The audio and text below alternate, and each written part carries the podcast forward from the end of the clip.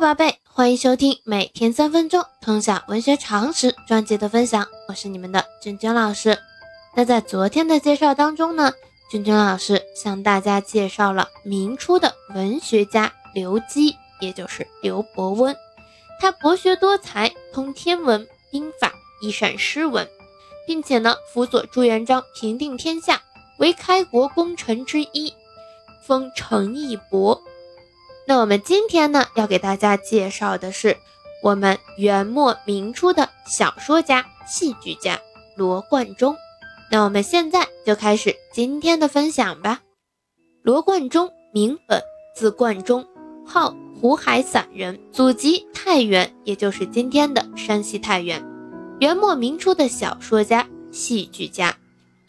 传说他曾经任张士诚的幕客。又曾师事施耐庵，参与《水浒传》的编写。他的小说、戏剧作品丰富，以《三国演义》最为著名，是我国古代最杰出的长篇历史小说。其节选《杨修之死》《群英会蒋干中记》《失街亭》等等，曾经被选入教材。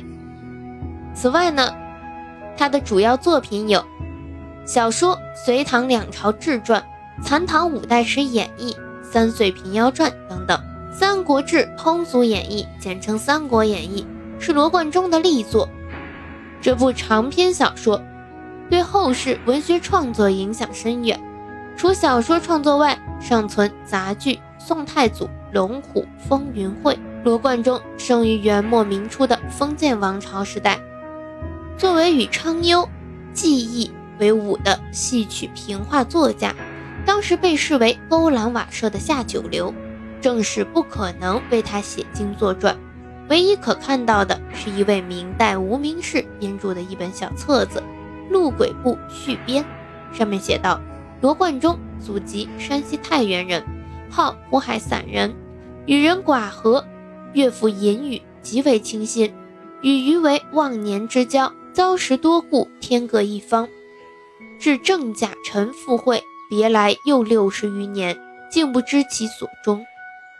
罗贯中一生著作颇丰，主要作品有剧本《赵太祖龙虎风云会》《中正孝子连环剑》《三平章死哭飞虎子》小说《隋唐两朝志传》《残唐五代史演义》《三岁平妖传》《粉妆楼》代表作《三国演义》，全名就是我们刚说的《三国志通俗演义》等等。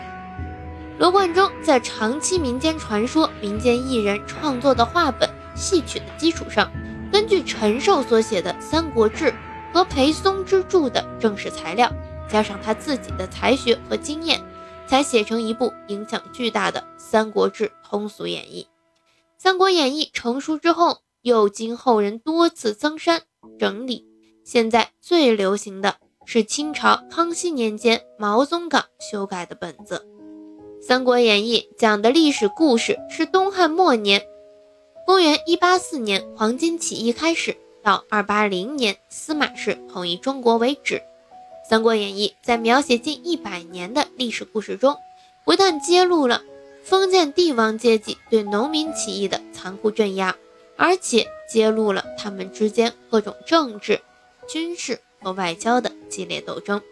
同时，也反映了当时人民遭受的种种苦难，以及他们反对分裂、要求统一的愿望。那我们今天的分享呢，就到这里。喜欢咱们节目的，长期关注我的喜马拉雅号。我们明天见。